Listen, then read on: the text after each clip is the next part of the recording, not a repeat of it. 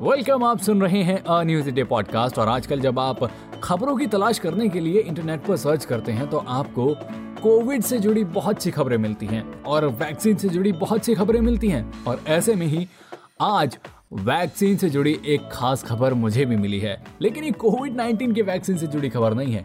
ये खबर थी चिकन पॉक्स से जुड़ी खबर। जी हाँ आज जापान के वीरोलॉजिस्ट डॉक्टर मिचियाकी ताकाहाशी का बर्थडे है। आई होप मैंने इनका नाम बिल्कुल सही प्रोनाउंस किया हो।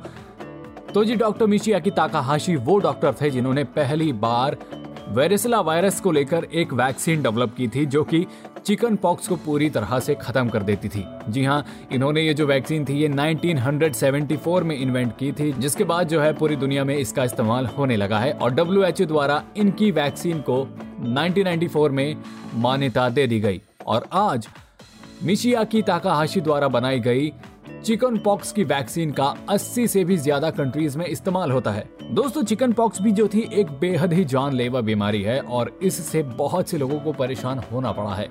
और ये बीमारी भी आज तक पूरी तरह से खत्म नहीं हुई है। जी हाँ अगर हमें बचपन में चिकन पॉक्स का टीका ना लगे तो आज भी चांसेस हैं कि हम इस बीमारी का शिकार हो जाएँ।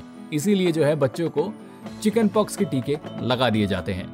तो जी, आज का बड़ा ही खास दिन है, क्योंकि डॉक्टर मिशिया की ताकाहाशी ना होते तो शायद हम आज भी चिकन पॉक्स से परेशान हो रहे होते।